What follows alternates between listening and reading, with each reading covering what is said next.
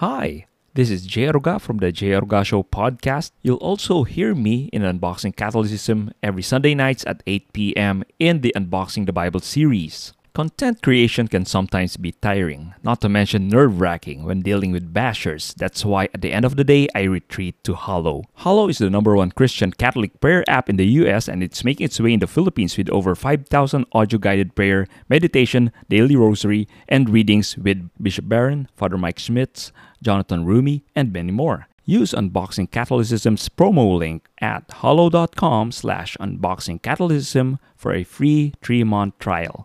That's hallow.com slash unboxing Catholicism. Hallow is spelled H-A-L-L-O-W dot com slash unboxing Catholicism. And now, on to the show. Kyle Whittington is a Catholic YouTube content creator. We'll talk about how free pizza converted him to Catholicism. This and much more on The Jay Aruga Show.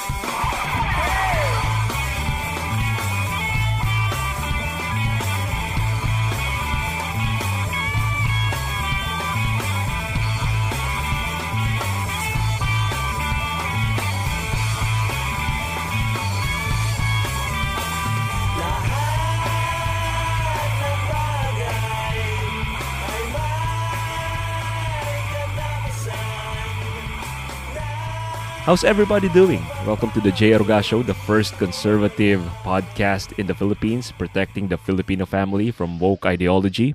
Our next guest is a Catholic content creator. He has interviewed many Catholic speakers, authors, converts, priests. He hosted debates in his channel. Definitely one of the Catholic channels you should be subscribed to in the internet. Everyone, please welcome Kyle Whittington. Kyle, thanks for accepting my invite. Of doing? course, yeah. Thanks for having me on, Jay. Yeah, I'm doing pretty well. Things are things are a little hectic. Like we start, like I mentioned before, uh, this formally started. You know, Yeah. uh, pray for my family because uh, I don't know when this is gonna go public. mm. Uh, but uh, on August 31st, we're having our fifth kid.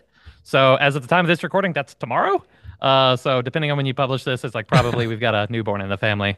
So, but yeah, no, it's a little hectic, but it's a it's a good time, good time, Con- constant party. congratulations, congratulations on Thank the new you. baby.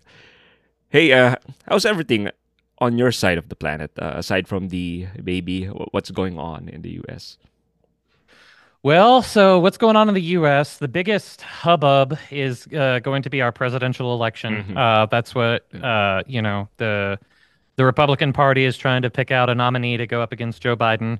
uh, so that's that's something that uh, everybody is constantly talking about uh, in the church. Mm. Um, you know, we've got, uh, I don't know, like squabbles, but Of you know, course, uh, yeah. I, I think that there's a there's a really cool resurgence uh, going on, especially online, especially with Catholic apologetics. You know, more people are are getting into it. You know, people are starting to learn that like, hey, you don't actually have to be a Trent Horn or Mhm. a or a Scott Hahn to get into this. Like, there's Yeah, actually plenty of room for you know mere mortals, you know, normal people to get Like into us. this. Uh, exactly, exactly. Because I, you know, I don't know what your education level is, but like me, I don't, I, I never finished college. Mm. I, I never finished, you know, a university degree or anything like that. I have a high school diploma, Mm. and yet, you know, like, hey, you can do you, the internet is a wonderful resource. It's a wonderful tool, and you know, it's if you have questions, there are answers, and you just have to go and find them. Yeah, th- th- that's one thing I changed my mind on. Uh, before I thought that everyone should finish college, but now I I I heard about people who had a high school diploma and he who did well in life and went big. So I I changed my mind on that. Uh, almost recently when, when I when I hear commentators and like yourself who are doing well even uh, Yeah. without a college degree. And yeah, I, I just want to tell you that I was made aware of your YouTube channel when I interviewed Avellina Balestri. I was Oh, I was searching for an interview of her to steal your questions. Just kidding. hey, I do it too. I do it too. There's no shame in that. No, I, I, I wanted to know her background before I interview her. So Of course. I was pointed to your channel. I, I'm really impressed the way you handled the interview because I can relate. You came prepared. You read her book, which is also what I do when I interview an author. So I, I, I thought I'd like to meet you, but I parked it for a while. Then I was watching Pints with the Aquinas. I remember Matt Fradd reading your comment or question to his guest. Then I was trying to remember where did I hear that name, Kyle Whittington. Th- then I said, "Oh Yep. yeah, he's the guy who interviewed Evelina." So so I took the chance. I I I sent you a comment in one of your posts. So hmm here you are. Yep. Yeah. No. Yeah. And the other the other thing that you might be familiar with me from. So I actually work for Trent Horn. Oh, So if you ever Wow. comment on any of the Council of Trent videos mm. and you get a reply, chances are that's me that's actually replying to you. But wow. so that's the other the other thing that I'm involved with. Cool, cool, cool. Okay, let's start by talking about your conversion story. I used to be an atheist, and there's a bit of your journey from, hmm let's say, in my journey as an atheist to being a Catholic, I first become intellectually convinced to Catholicism. Then, after that, it took a while before I became a fully practicing Catholic. So there's a jump from just being intellectually convinced, you know, the answers to the questions, but you're not yet spiritually there. It's it's Mhm. just like it took a bit of time from being intellectually convinced to becoming fully convinced where you you confess regularly to a priest priest and you, you only do communions when you don't have mortal sins. So Right. yeah. So how about you? You're a convert. What's your faith background before you become catholic? And what existential moment did the holy spirit lead you to to become catholic Well, this is probably going to be the least inspiring story that you've ever heard. But so a background where I grew up. Uh, the state where I grew up, and, and you're, you're, if you're not familiar with U.S. geography, that's fine. Hmm. Uh, but I, the state that I grew up in is uh, called Oklahoma. It's the shape that's, it's the Mm. state that's shaped like a finger pointing. Mm. And I grew up about right there in the state, Okay. um, which culturally speaking, that's a very Protestant area. Um, it's the Baptists, Hmm. Seventh Day Adventists who are who are going to be like the primary religious group in that area. Not a lot of Catholics at all. In fact, in my town of only about 600 people, we only had one Catholic family. Ooh. So growing up, I I did not have a I didn't have an understanding of Catholicism at all. Uh, I knew that my opinions were vaguely negative, but if if if somebody ever took me to task for it, I could never really give you any good reasons why, just because it, it just wasn't a topic that that came up a lot. Mm. Now, uh, whenever I was 16, though, I had, you know, I I'd had pretty decent grades and whatnot, and I got selected to go on like a student ambassador program to Europe, and we started in France, uh, you know, went all through Italy, and we ended in Greece, Mm. and so this was actually my first encounter ever stepping foot in a Catholic church, and the first Catholic church I ever stepped foot in was Notre Dame in Paris. wow um, yeah, it's already so- a big deal course- yeah. Well, so I mean, you know, it, it- ho- hopefully the the restoration goes fine, yeah but um, you know, I I encountered this beauty. I knew that it was a church and whatnot, but I didn't really understand anything that was going on. But it was still Mm. gorgeous church, and hopefully the restorations preserve that. But um, Mm. so anyway, and went through some churches too, you know, throughout Italy, and then I went to Vatican City Mm. as a tourist. yeah you're Uh, still not a pilgrim. yeah Yeah, and but I I I was f- familiar with a lot of Renaissance art, so I was still just blown away by the beauty that was there, and I, you know, that was that was Mm. kind of a, a just a, a pretty amazing experience. But I was just a Protestant. Mm. It was also whenever I was in Rome that I had my first uh I, I had my first encounter with a rosary. Now, that one Catholic family, and I'll, this will come become re- uh, relevant in the story later. Okay. That one Catholic family had a daughter that was about my age. Mm. And whenever I was going to Rome, knowing that she was Catholic, I was like, "Hey, is there anything that you'd like for me to pick up for you while I'm in while I'm in Rome, while I'm in Vatican?" And she said, "Ooh, if you could find me a rosary, that would be amazing." So, okay, sure, I'll find a rosary. And I was like, "What what's a rosary though? Like, Can, can you can you tell me what that is?" And she's like, "Yeah," and she, you know, explained it. She she explained the whole thing. Except I was so stupid that the only thing that I caught on to was beads. so the way that I thought of it was, okay, if I find something with beads in Rome, it's probably a rosary. So sure enough, I if you've ever been to Rome, you might be familiar with the vendors that are on the street and uh-huh. whatnot. I saw this little the little circular plastic uh, container with the with the rosaries that smell like roses. Wow. Um, and I, I found one of those. I picked it up and uh, yeah, I bought it. It was like three euros, something like that.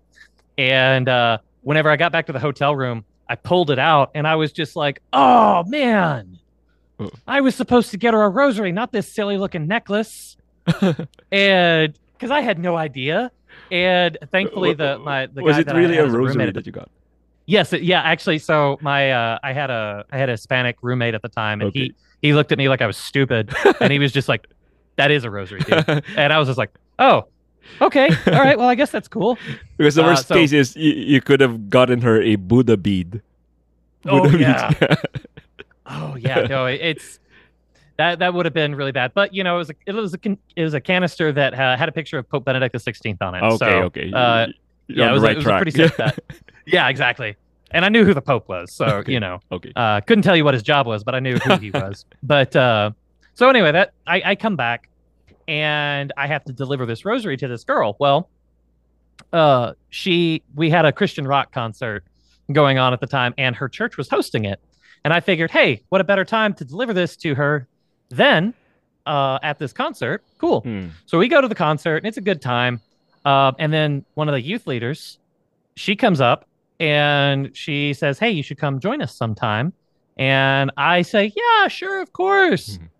Externally, internally, I'm just like, "Absolutely not. This is Catholic Church. Y'all are going to hell. Y'all are crazy. We're not. I'm not coming back here. Uh-huh. You couldn't pay me to step foot in that church because I had no idea." Yes.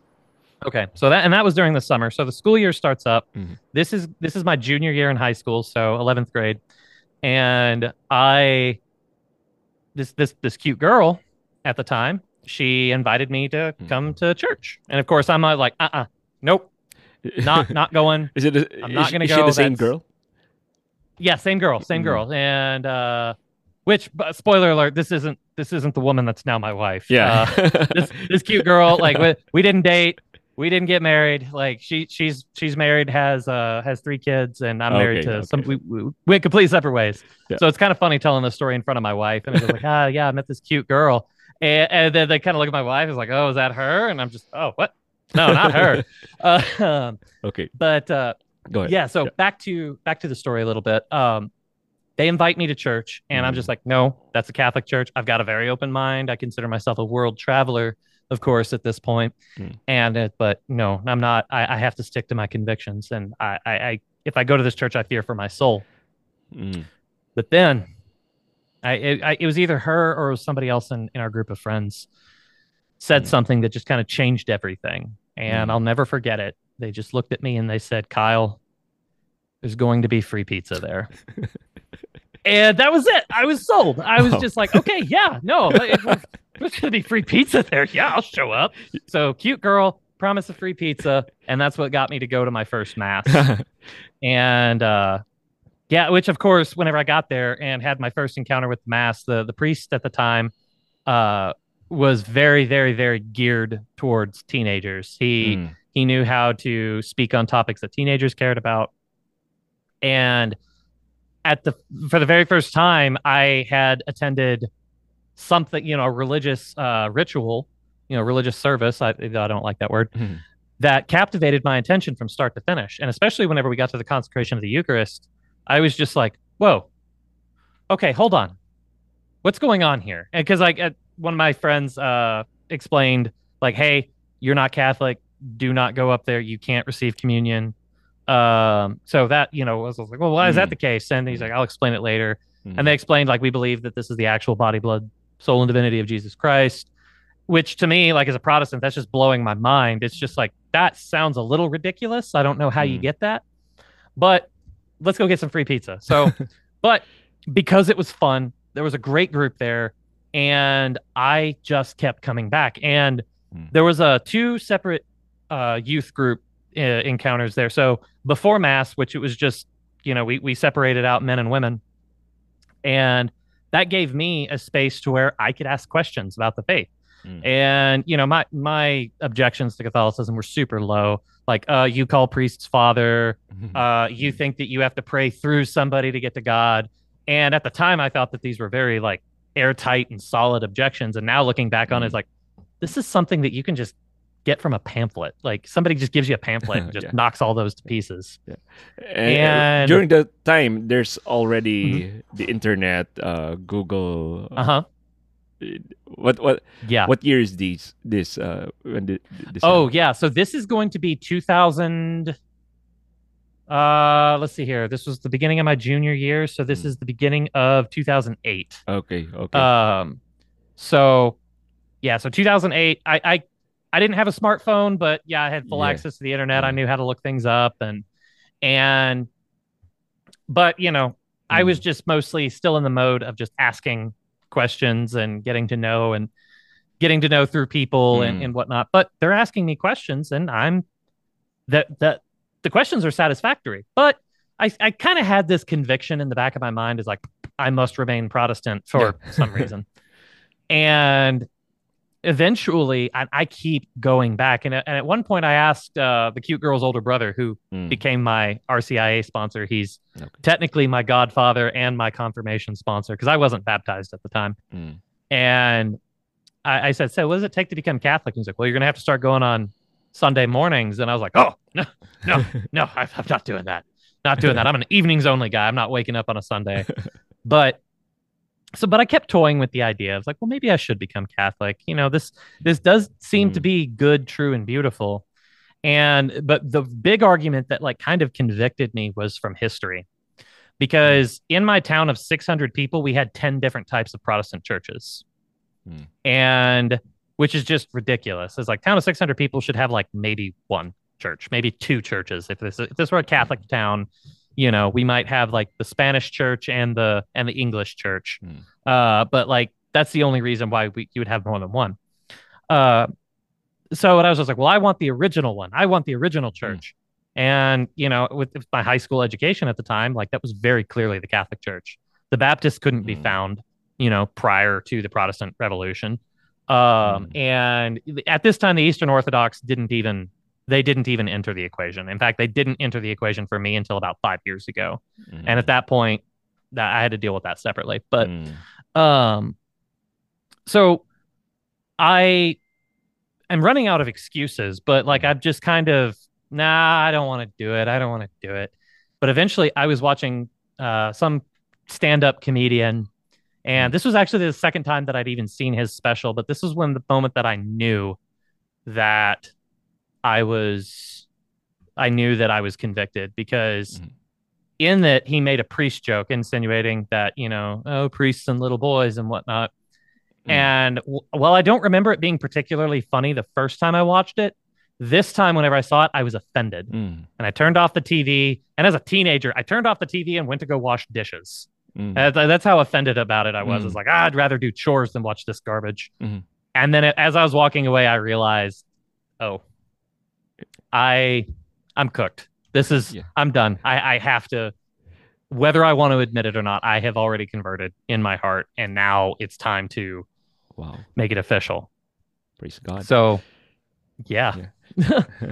Yeah. Telling my mom was fun because like i said you know the kind of anti-catholic sentiments in the family and whenever i told her that i wanted whenever i told her that i wanted to be catholic you know you would have thought i was coming out of the closet. She was just like okay all right we'll we'll get through this. We'll get through this. Well at least you're not becoming a mormon. And uh and yeah so but anyway i w- entered rcia uh that was a pretty smooth ride pretty smooth process. Uh, i got the book catholicism for dummies and i was reading uh, i was reading a- asking my or getting answers from there. And uh in the easter vigil of 2010 i was baptized confirmed first communion all all same day. And that's whenever. I Yeah, right. yeah, that's whenever I got the fully received into the Catholic Church. Wow. Great Yeah. story. Uh, what I took from your story is uh, what I'll tell the listeners of this show who host Catholic gatherings always have free pizza. Yeah, Always have yeah. free pizza. Uh, please. Yeah, no, I just. yeah. I, you know, I, I I don't know if you've heard this before, but you know, we've got a saying. Uh, you know, the quickest way to a man's heart is through his stomach. yes, yes. So I heard that. yeah, anyway So, th- that- that- that's a good that's a good story and some uh, seriously the other takeaway that I, I i get aside from the free pizza is you you seem to start being converted by the beauty of the images that you see in rome uh, in france. Yeah, and this is one of the most uh, what do you call this? Uh, they they pretty neglected part of the three tra- transcendentals. Like the we, we talk about we always talk about truth goodness but the beauty is sometimes neglected. And i remember bishop barron talking to dr william lane craig and this concept of beauty seems a bit foreign to the concept of beauty being used to evangelize is a bit hmm foreign to Dr. Craig at that time when he talked to Bishop Barron and uh, sometimes as a Catholic we often neglect that the churches it moves the heart so Yeah. yeah that's one takeaway yeah. it- yep go ahead you know and you'll you'll often get uh, especially a lot of the protestants and even atheists will criticize the catholic church for having all these beautiful things especially Mm. in rome you know it's like oh sell the vatican to feed the poor which is ridiculous because it's Mhm. just like well out of any non-government organization we provide more charity than literally Yes, anybody else yes and it's not particularly close. Like no, the runner up is not. It's not a close Mhm. second.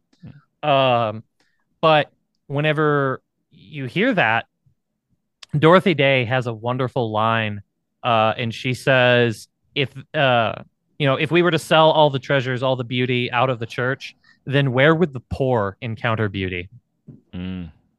Good. You know, to get into St. Peter's Basilica, you don't need a ticket. Mm. You know, the poor of Rome can walk in whenever they please. You know, you don't have to pay to get in there. And they can truly encounter, you know, some of the most beautiful things. I mean, if you've ever been to St. Peter's, you know, it's so big. And and knowing that that was done without any power tools, it was done without any cranes or or whatever. It was all done manually, basically, Mhm. uh, with simple machines and and human hands Mhm. and you know it's a wonder it, it's it's truly a wonder of like you know man's uh, Mm. willingness to glorify god with their talents Mhm. um and it, it's it's truly breathtaking and and it's completely free of charge you, as long as you i mean for you and i to get there it's yes quite costly just to fly there but but if you're already there Rome, it's yeah, free yeah. yeah That's- exactly That's, good to know. Uh, and the comedian that you listen, you you watch that Mhm. kind of gave the final nail to the coffin. The comedians often have the Catholic priest in their material. I remember hearing Joe Rogan Yeah. joke about priest, Ricky, Ricky Gervais, uh, Bill Maher. They all joked Mhm. about Catholic priest, and we, we don't Yeah. cancel them for for doing Catholic jokes. Uh, they, yeah especially in the english speaking world anti-catholicism is a is a is a very acceptable prejudice Mm. um you can you can say anything or you can't say anything bad about any group um except you can you can freely slander catholics like that that's an acceptable thing to do um and you know there's a lot of historical reasonings for that um a lot of it is because of english like if you if you think about England's relationship with Mm. Spain and France, two Catholic nations, and how England has been, for the most part, very hostile to Mm. those nations. It's it's not hard to figure out why uh, English speakers now, who still have very heavy influence from England, um, you know, would be very anti-Catholic Mm. uh, just because of that. So, Mm. Uh, so yeah, it's a it's a it's an acceptable uh, prejudice. It's a very common joke, Hmm. and uh, and and like you said, no, they're not going to get canceled Yeah. because it's uh it's it's uh it's a it's it's it's an acceptable punching bag. Yeah, uh, but if you it, it- these comedians that I mentioned, Joe Rogan, Ricky Gervais, Mhm. uh, Bill Maher, they joked about the left, uh, and they they were tried to be tried to be canceled by the left uh, for joking about them, but not for joking about Catholic priest. Right. Okay, so that's one part of your story. The other part is what I'm interested in Okay. is the yeah, how did you decide to start making Catholic content? So it was kind of an accident, really. Um, so you, uh, you know, we, we mentioned a little bit how you you've heard me on Mm. Pints for the Aquinas. So I'm, Mm. I'm actually uh, friends with Matt Fradd, and I'm actually currently in the process of moving to Steubenville, Ohio. Mm. So, uh, but I've been a part of his locals community, and there, he put out um, during a live stream. He asked people to share their conversion stories because he wanted to hear it. He said, just film a Mhm. video, just post it here. And, you know, I'd love to see it. I'd love to get to know you guys. And I thought, hey, you know what? That's a that's a fine idea. Why don't I do that? Mm. So I didn't know anything about editing, and like this video is still up on my channel. I Mm. didn't know anything about editing, and I shot it like eight times trying to get it to be a Mm. coherent, you know, a, co- uh, a coherent story that I didn't need to edit or anything. So Mm. I put it together. It's about an eight minute video of me telling the story that I told at the beginning of Mhm, here. mhm. And I, what's the what's the easiest way to share a video? Well, I'll just I'll just throw it up on YouTube, Mhm. and I will, you know, and I gave it a very generic title. I didn't even I didn't make a thumbnail for it or anything. It's Mm. just my conversion story. That's all it was. Mm. And Uh, By the and way, I was like, okay, can, oh, can we I- search it uh, if we want to? Uh, yeah, yeah, no, So it's it's it's still available. okay. Yeah, it's still publicly available. And I made it public uh, because I thought that uh, if it wasn't public, then it wouldn't be able to be found by anybody or or whatever, even if I shared the link, because I didn't understand the difference between, you know, private, unlisted, and public. and, and so it's just like, okay, yeah, it's public, whatever. Okay. And Yeah. I thought maximum 12 to 24 people might have watched it. And I go on with life. Well, I kept getting these notifications in my email and on YouTube that so and so has has uh has subscribed to your channel. So and so has uh subscribed to your channel. And it's just like what is happening here? Why why are people all of a sudden subscribing? And I go and check the video that I had uploaded Mm. and it had gotten like 1500 views, which you know, for you know, it, by YouTube standards, that's nothing. But for me, like, it's about 1,500 more people than I thought would ever watch it. And it kept going and going and going. I think as of today, it's sitting at about like 8,000 views or something like that. Mm. And it, you Wow. know, I, I haven't checked it recently, but it it's just what I, what is going on here? Well, then I one of the comments that I got on there was, "Hey, I really like your way of storytelling. You know, you've got this Mm. dramatic and you're Mm. funny." And and I, I I got to thinking like, maybe I should maybe I should start doing this. So I toyed around with it. I tried a few things that weren't too good, um, but then I started doing because I've got a lot of admiration for Trent Horn. I Mhm. started trying to do like rebuttal type videos, and because I remember it, it- Trent made it uh, made a point that the complex arguments that you really have to sink your teeth into and you really have to dive deep into are not those are not the arguments that you're facing in your day-to-day life Mhm. the the stuff that you're going to face in your day-to-day life is what we would call low-hanging fruit Mhm. you know so the Mhm. easy stuff you can e- it's Mhm. easily debunked and it's actually the stuff that i believe that kept me out of the church and Mhm. i got to thinking like well hey there's a ton of these videos out there that are anti-catholic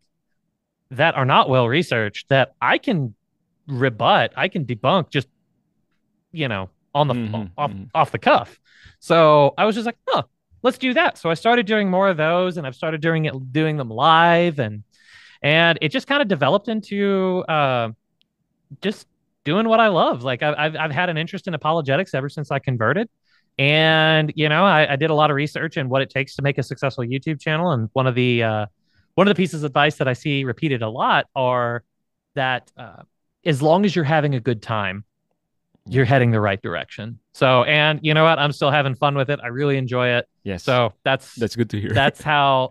Yeah. So that's how I uh, how I got involved with it. Cool. Cool.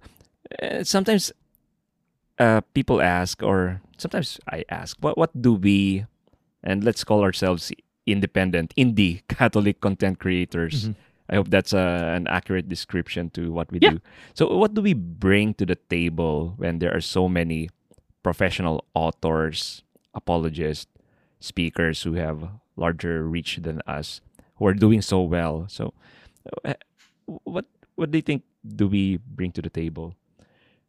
Well, so uh, Brian Holdsworth has a has this uh, his group they call them the reinforcements, mm. and and he, and this is also he kind of helped form my thoughts on this as well mm. because the big the big sophisticated arguments, the Trent Horns, the Jimmy Akins, the Scott Hahns mm. of the world are tackling those, and mm. thank God, you know, praise God that we've got the brightest minds mm. on the planet alive today yes. that are tackling these issues.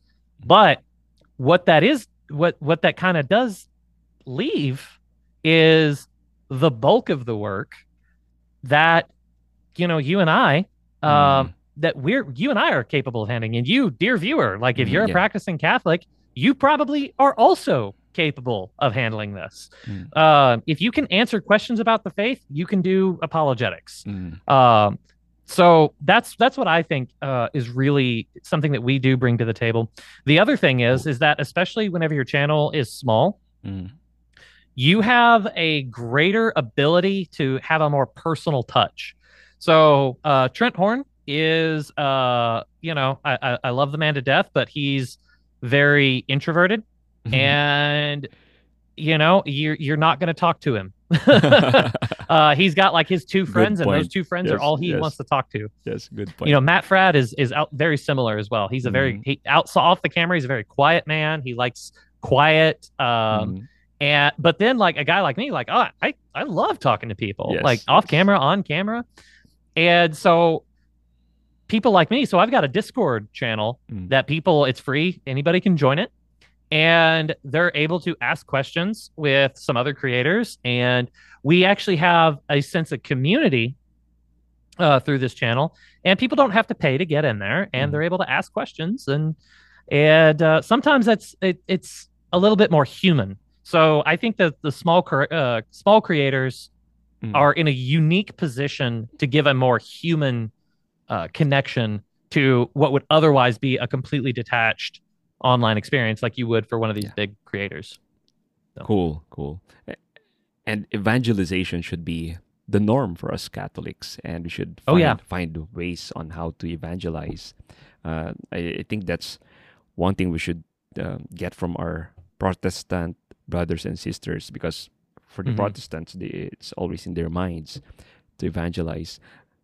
During the age of discovery, uh, 1600, uh, year 1600 or 1500, uh, evangelization is what's driving them to, to sail the treacherous seas and go to undiscovered lands. And mm-hmm. they, they even sail ships and tread dangerous territories. Now you can evangelize in the comfort of your sofa and but, yeah. But, well, yeah, only a few people are driven to do that. So uh, we're calling people to to share the faith. Yeah.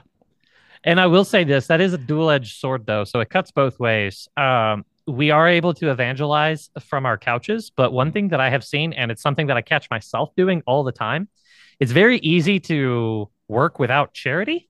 Mm. And that's mm. that's really really dangerous. Yes. Uh, and it's really tempting. Yes. And you know, so it's easy to win an argument in a Facebook mm. comments section, but it's it's not so easy to treat that person with the love and dignity mm. um, that they deserve as a child of God. Mm. So you know, I will say I, that that'll be my encouragement to anybody who's listening is that yes, you may you may be engaging with this with this uh with these these people online, but you know, you cannot forget the charity. Yeah. And that's one thing that I actually do really like about the community and that human aspect is that actually it's super effective in evangelization because you can actually form relationships with these people, you can become their friends because it's so much easier to lead some lead a friend to Christ than it is to lead a stranger to Christ. Mm.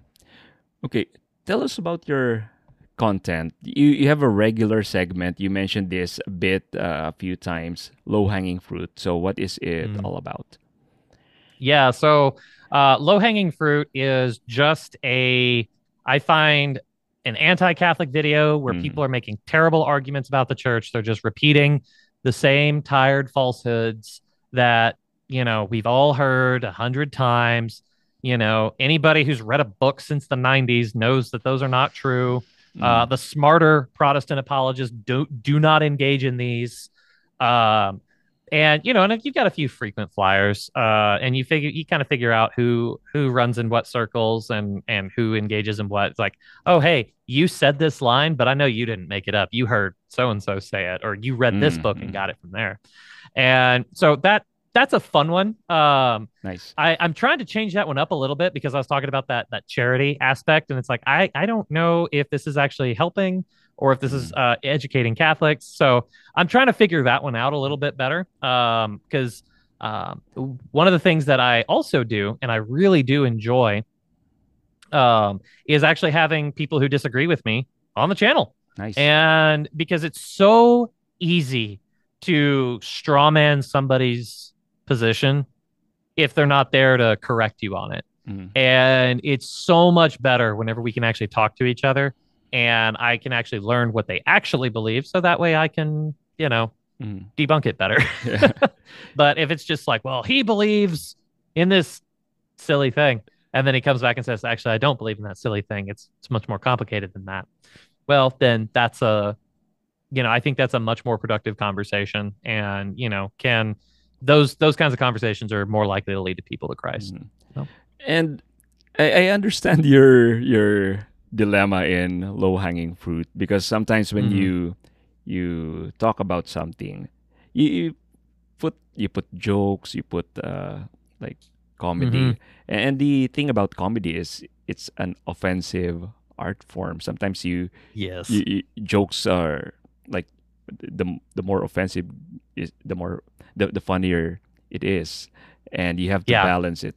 Uh, but if you don't put the comedy, it, might end up being bland. Uh, exactly. Then nobody watches it. nobody nobody watches it. So there's this balance that you have to tread.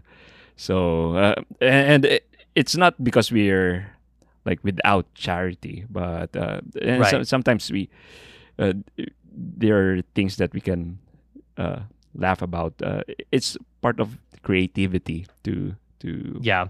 to put those things. Uh, have you ever encountered uh, the content creators block? Like the time of release, you, you still don't have anything in the pipeline. Um, what do you do during those times when you're you're Oh, you have mental blocks? Yeah. Well, so because a lot of my content is basically just reaction Mm, stuff. mm, Uh, it's rea- I, I I don't like to call it that, but it's Mm. basically I play a Protestant video, I respond to Protestant video, or even Mm. atheist video or whatever. So as long as I can find one of those, I'm good. A lot of people in my Discord community actually will send me things and say like, "Hey, you should do a response to this," and I will go, "Okay, yeah, sure." And then I just do it uh, as a live stream because Mm, live is just so easy. You just hit play and you go. Yeah. Um, it, it's it's a lot easier on me. Although sometimes, like, I, there was a, I think my longest live stream was like three and a half hours or something like that, and Wow. that was exhaust. Yeah, that was exhausting. But um, you know, and I don't know how many people are actually going to watch all of that. Mm. So, but uh, and then occasionally some of the stuff that I do, uh, the most popular video that I ever did Mhm. uh, was uh, I did a, a fake conspiracy video uh, surrounding Matt Fradd, and you know he he holds up the that painting of Yeah. Modest Mussorgsky, and I did a I did a silly bit there. It was funny because whenever uh because I was there in studio. Last time Trent was on Pines for the Finest, I was actually in the studio. Oh, cool. And there's a couple there's a couple of times like if you watch there whenever Trent announced that he's going to be debating Mike Gendron, I I was in the corner just going like yes. and because Mike Gendron is one of those frequent flyers that I was talking about, that Uh-huh. he has been spout like he's made an entire career off of just attacking Catholicism with Mm. terrible arguments. Mhm. And uh, yeah, I don't, I'm not going to get into that, but like Trent's going to be debating him soon, and I was so excited to hear that. Um, and it's funny because if you go back and watch the Pints interview, he's like, "Oh yeah, Kyle's in the corner going like, yes, Was Uh, that the the one about Destiny, the Destiny debate? yes, Okay. Yeah, yeah. So I got to I was I was in Steubenville at the time, and uh, yeah. So and then Matt invited me. He was saying, uh, you know, oh, would you like to sit in in the studio? And I was like, yes. Um, I didn't talk or anything because I, you know, it's like this isn't this isn't my show. This isn't Yes, my yes. appearance. Uh, I'll just try to be a fly on the wall. But I couldn't I couldn't really contain myself whenever I heard uh, heard that he was going to be debating Mike Gendron. So Cool. but yeah, so for me, it's like uh, block, uh, creator's block. It's like, well, I, I guess I don't really deal with that because a lot of my stuff is low effort. So, cool, cool. Well, was your, the most memorable episode that you recorded? Uh, oh, my absolute favorite one to record was my interview with Father John Brown, Hmm. uh, Jesuit priest. He, uh, it wasn't a very popular interview, uh, but it was, uh, I, I have not I was going through a pretty stressful time in my life. We just found out that we've got our fifth kid on the way. And I think Father John is like number six of like 11 kids or something. Mm. Mm. And he, uh, it was just such an uplifting experience. I felt so much better after that interview. Uh, it's been, it's been very, uh, very, uh, calm since then. Uh, mm, or yeah, it, it was it was very needed for me, even though it wasn't that great. Uh, but Father John, uh, if you if you go in any place whatsoever, um, if you go if you go anywhere, he will um, uh, he'll be in the comments section. So he he's always commenting on the Pints with Aquinas videos. He's always uh, commenting on reason and theology. Uh, and Oh, I see his comment show up in, on like every Council of Trent video too. So, uh, but he is such a he's such a wonderful man, wonderful priest, and uh, that was a that was one of the that was a very needed interview for me, even though it wasn't very popular. But that that's by far my favorite. that's good to hear. Mine is with Amber Rose. Uh, I, Oh. the, the reason is because, like, I, I I'm not sure if I told you this off air or here Mhm. in, Cam. Uh, Whenever I talk to Catholic authors, speakers, and apologists, you, you put your game face on. You, you you bring your A game, but when you you you talk to like uh, to yourself, like and Amber. Mhm. Uh, you, you can be laid back. The, the conversation could Right. be free flowing, uh, and I enjoyed these kinds of interview, like yourself and Yeah. Amber. Uh, do, do you get your regular share of bashers? Uh, which Oh yeah. which content get got the most negative comment? Oh, so okay. Well, here we go. Uh, this is pre-recorded, so you can edit this part out if you want. But uh, No, I won't. two of the most. Huh? I won't Okay, take this out. Okay, cool. Uh, the two most cantankerous groups, or the the most vitriolic groups, are going to be the traditionalists Mm, and the Protestants. mm, Um, so uh, I am not an anti-traditionalist. I actually go to the traditional Latin Mass. Um, I I go to an Institute of Christ the King Sovereign Priest oratory. So Mhm. I don't hate the Latin Mass at all. I, I love it, mm, but there's a lot of problems in that community that I think need to be addressed. And mm. every time I think that uh, every time I choose to address one of those issues, I get all sorts of nonsensical attacks Mm. or whatever. Mm, But by far the most common are the Protestants. And what's really funny is that if you do it for long enough, if you like try to like tackle different Protestant ideas, you get those frequent flyers. And not only that, but you find out that these people like just copy and paste the same comments. mm, mm. And it's just like, and then you'll try to respond to them and try to engage with them. It's like, okay, I can see where you're coming from, but you Mm. th- they'll never respond to you. I, I, So- I know what you mean. Yeah. Yeah. And and it's just like so you get that. Um, and then occasionally, uh, yeah, you know, the atheists will show up and be like, religion's dumb, haha. and one of my favorite responses to that is just like, oh man, just try not to cut yourself being so edgy. Um, Mm, and uh, yeah, so yeah, of course you're going to get criticisms on any public platforms, and I'm sure uh, another way that you can shut down a lot of these problems is uh, invite them onto the channel. Mm, say cool. okay. Because most of these guys they do not share their real names and they do not share their faces. Yeah, it- Uh, it's easy to criticize if you're anonymous. Yeah. Yeah. Exactly. Mm. So I tell people like I tell you what, um, you can you can come onto my channel and we can have this conversation like two normal human beings, not just text on the screen Mm. and do that. And uh, so far, I've not. I've, uh, a few people have taken me up on it, um, and uh, and they've they've always been really Mm. good conversations, actually. Um, you know, uh, and I actually had one guy, John Newby, uh, who's who's, who's such a kind man. Uh, I, I I have nothing bad to say about him. Uh, he uh, he's a police officer here in the U.S. and he's a Protestant, and he actually emailed me asking if uh, he could present his case against the papacy on my channel, and just wanted to get my thoughts on it. And uh, I, I thought it was such a he had a presentation. I made some commentary, and I thought it was a I thought it was a really uh, that was a really uplifting uh, conversation. I don't believe he drinks, but I told him like I would happily buy you a beer anytime. uh, so you know, I hope to I hope one day to meet John in person. Cool. Uh, People's attitude change when when they're not in the comment section. Actually, whenever I I talk to people on what's the best way to evangelize, it's actually Mhm. in person, uh, face to face, because people are less combative face to face. They at least we we people try to be civil when you're face to face. The next Right. thing is uh, Zoom. The uh, next if Yep. you can't meet face to face, at least talk to that person on on a meeting or a forum uh, Mhm. with cameras on, because at least you you see the verbal Yep. cues, and uh, Well- still, you still end up civil. Yeah. Yeah. And so I, I, I once read an article and it's really interesting. So I want you to think about the bad guys from Star Wars. Mm, Think about the bad guys from G.I. Joe. mm, Think about the bad guys from, um, you know, Halo or, or, Mm. or something like that. And that you, they've all got something in common in that the enemy does not have human faces. wow. So Halo, they're aliens, and you can kill them, and it's fine because they're not humans, and you can kill as many of them as you want. Star Wars, the stormtroopers wear helmets; you, they do not have Wow. faces.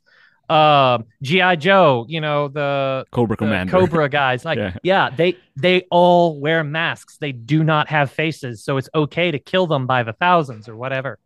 So whenever we have these communications online and it's just text on a screen, we're not registering that as a human. Wow. So it's okay to be hostile to them hmm and and that's why whenever you restore the humanity you know you restore that human connection face to face uh well especially face to face is great because you're going to be very polite to somebody whenever they're in within strangling distance. And uh you know you're going to be a lot more uh polite whenever the guy that you're talking to can punch you in the mouth.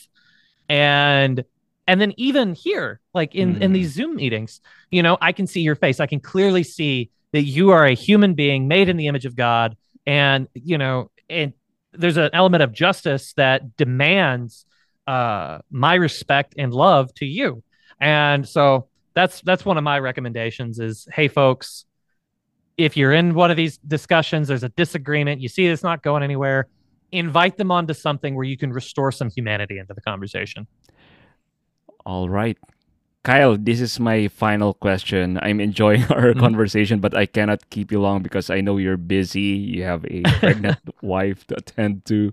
Uh, what other YouTube channel do you channels do you enjoy watching? Catholic or non-Catholic? Uh, any? oh boy yeah so recommend? i okay so I, I have to plug the council of trent so we're we're coming up Mm. really close on hitting 100000 subscribers so if you're not subscribed to the council of trent please do so now uh the second one i'm, I'm gonna have to plug uh is gonna be pints for the Aquinas. Mhm. uh matt fradd and thursday are doing some really cool stuff uh and any bit of support uh really means a lot to them Mm. um, and then let's see here. Okay, so those are the two obvious candidates.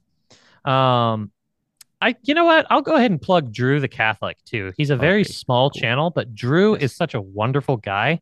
And behind the scenes, he actually helps a lot of us small creators with our audio, lighting, and and video stuff. Mhm. So uh, Drew the Catholic is a is another really cool guy. Uh, non-Catholic, uh, you know, I watch a lot of chess videos, so uh, you know, there's there's a few channels uh like Gotham Chess and and there's a there's one that's uh oh it's called Chess Simp and Mhm. he does these silly chess challenges and they're just really funny. My kids really enjoy watching them. So, but yeah, those are the those are the channels that uh, I would I would recommend. Cool. are, are you into the conservative media stuff? Uh, Oh, yeah. Wire, Jordan Peterson. Yeah. So I don't pay a lot of attention to politics, Hmm. uh, mostly because on all the issues that I need to know about, really, I've kind of already got my mind made up. So um, whenever I, I will, I get a little bit more serious about it about a week before the actual election. But um, but that, but I'll I'll listen to mostly Hmm. Michael Knowles and uh, Matt Walsh. Uh, the the And Catholic guys in the Daily Wire. Yeah, Yeah. yeah, and a little bit of Candace Owens too, but that's only because of George Farmer. Her husband's very devoutly Yeah, Catholic, yeah. and uh, you know, and hey, there's some cool stuff uh, in the works because uh, Trent Horn is going to be debating, or at least dialoguing with Allie Beth Stuckey of the Daily Wire. I heard that. Uh, so That- that- yeah, so that'd be That's exciting. That's Um, interesting. Yeah. yeah, yeah.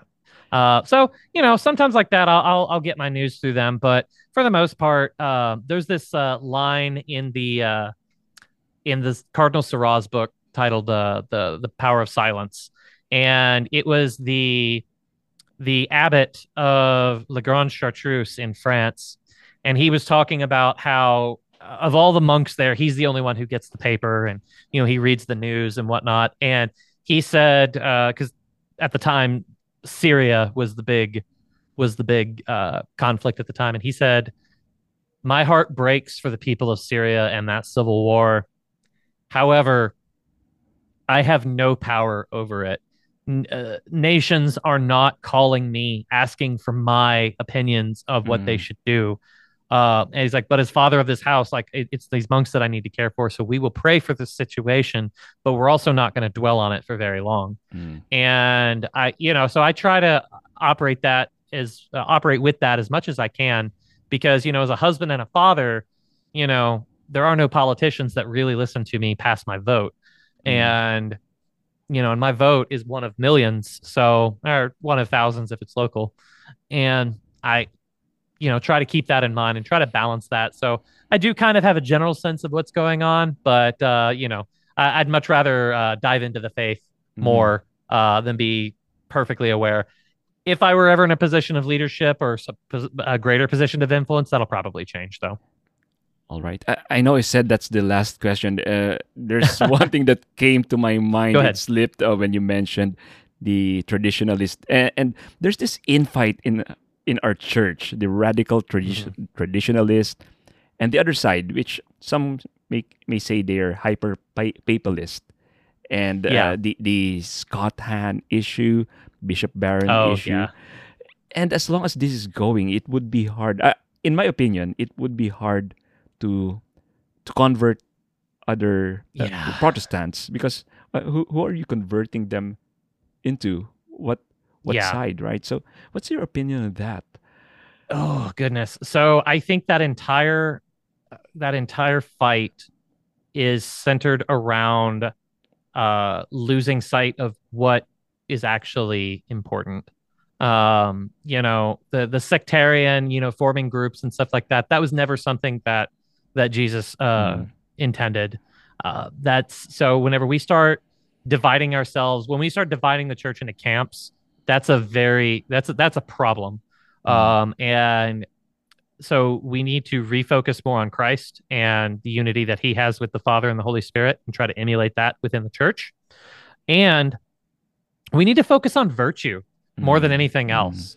So, you know, if you're starting to decide if you're if you're upset about uh, you know, somebody associating with this person, like, uh, w- listen, this isn't high school. We're not forming cliques. We're not Mm. We're not doing that. That is not anything that Jesus required us to do. Now, there's some fraternal corrections going on Mm, mm. and whatnot, eh, but I mean, my my opinion is that I don't know if I've ever corrected a stranger and him thanking me later. I don't think that's ever happened uh, outside of a military context Mhm. where it's like, hey, you've got a button unbuttoned or something like that. I was in the military for a little bit, and He's like, "Hey, your thing's unbuttoned." Oh, thanks, and they'll button it. That's it. But if Mhm. it's anything that actually matters, I don't I don't know if uh, any of these I don't know if any of these guys have ever done that. So if if you see that, I would say focus on virtue.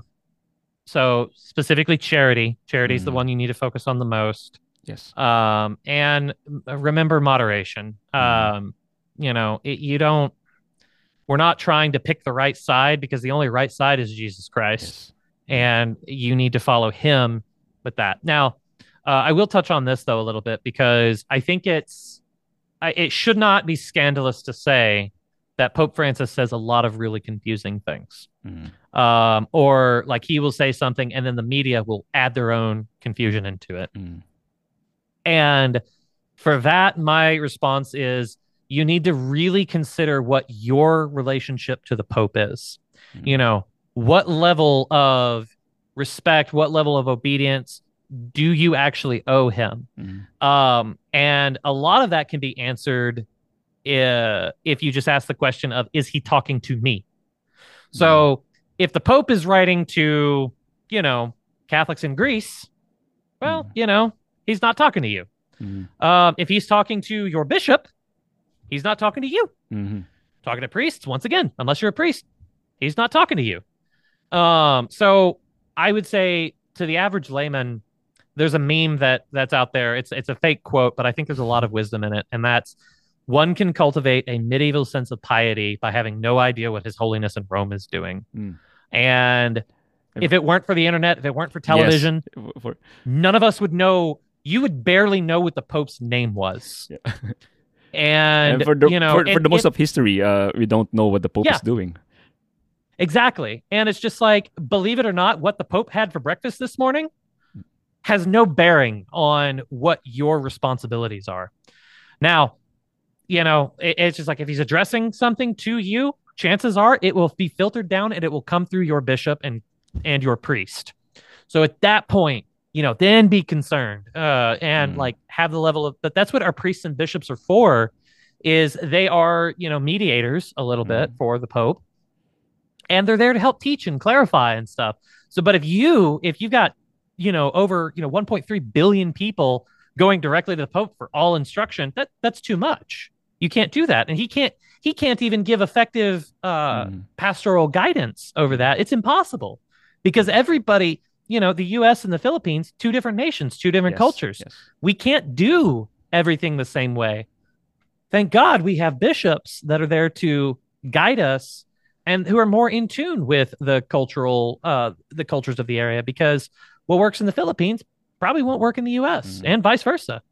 So that that's my take on it is just figure out what the actual role role of the pope is and then figure out what your role is in life operate with that and don't get bogged down in all the in all the infighting and if somebody's trying to come into the church i would recommend that you just it's like whose side should i join jesus christ his jesus christ. Yes. that is your guy. That is the guy that you need to go to his corner. Not uh not uh michael lofton's not kennedy hall's you know like and and i would assume my charitable assumption is that both of those guys would agree with me in saying that of saying like Mhm. yeah i'm not important. Jesus christ is important. So eyes on the lord and keep moving that way. All right, and I, I think the church needs prayers more than ever. yes yes yeah. and yeah I, I, I guess i'll add one more little thing is that like 30 minutes in prayer is far more valuable than 30 minutes of argumentation mhm. and if you are not praying for the person that you are trying to convert you're not going to convert them All right, Kyle. Thanks for for accepting my invite. Uh, we've come finally. We've come to the end of the episode. thank, thank you for what you do and keep it up. Don't be a stranger in the Yeah. internet when we when we when I send you a comment in your page. Yeah, absolutely. And hey, you know what? I'd love to have you on my channel before just so we can figure out what's going on in the Philippines. All right, no problem. We can arrange that. Okay, please Yeah. invite the audience to your work and where can we follow you on social media? Yeah. So, uh, against my better judgment, I started a Twitter account. So if you just look up K Whittington U, uh, YT, uh, or just search for Kyle Whittington, you'll probably find me. I don't know. Uh, and then, of course, there's my channel. It's just my name, Kyle Whittington. I tried to Mm. name it something clever, and that didn't work. Hmm. So I guess I, I, I'm either humble or just a narcissist. I haven't figured it out yet. So that's that's where I'm doing that. And then, of course, the the two channels that I do work with is Council of Trent and Pints with Aquinas. So you know, please subscribe to all three of those channels. All right. Okay. Thanks, Kyle. Please pray for us here in the Philippines. Of course. Okay. This has been another episode of the Jay Aruga Show. At the end of the day, it will be night. Goodbye.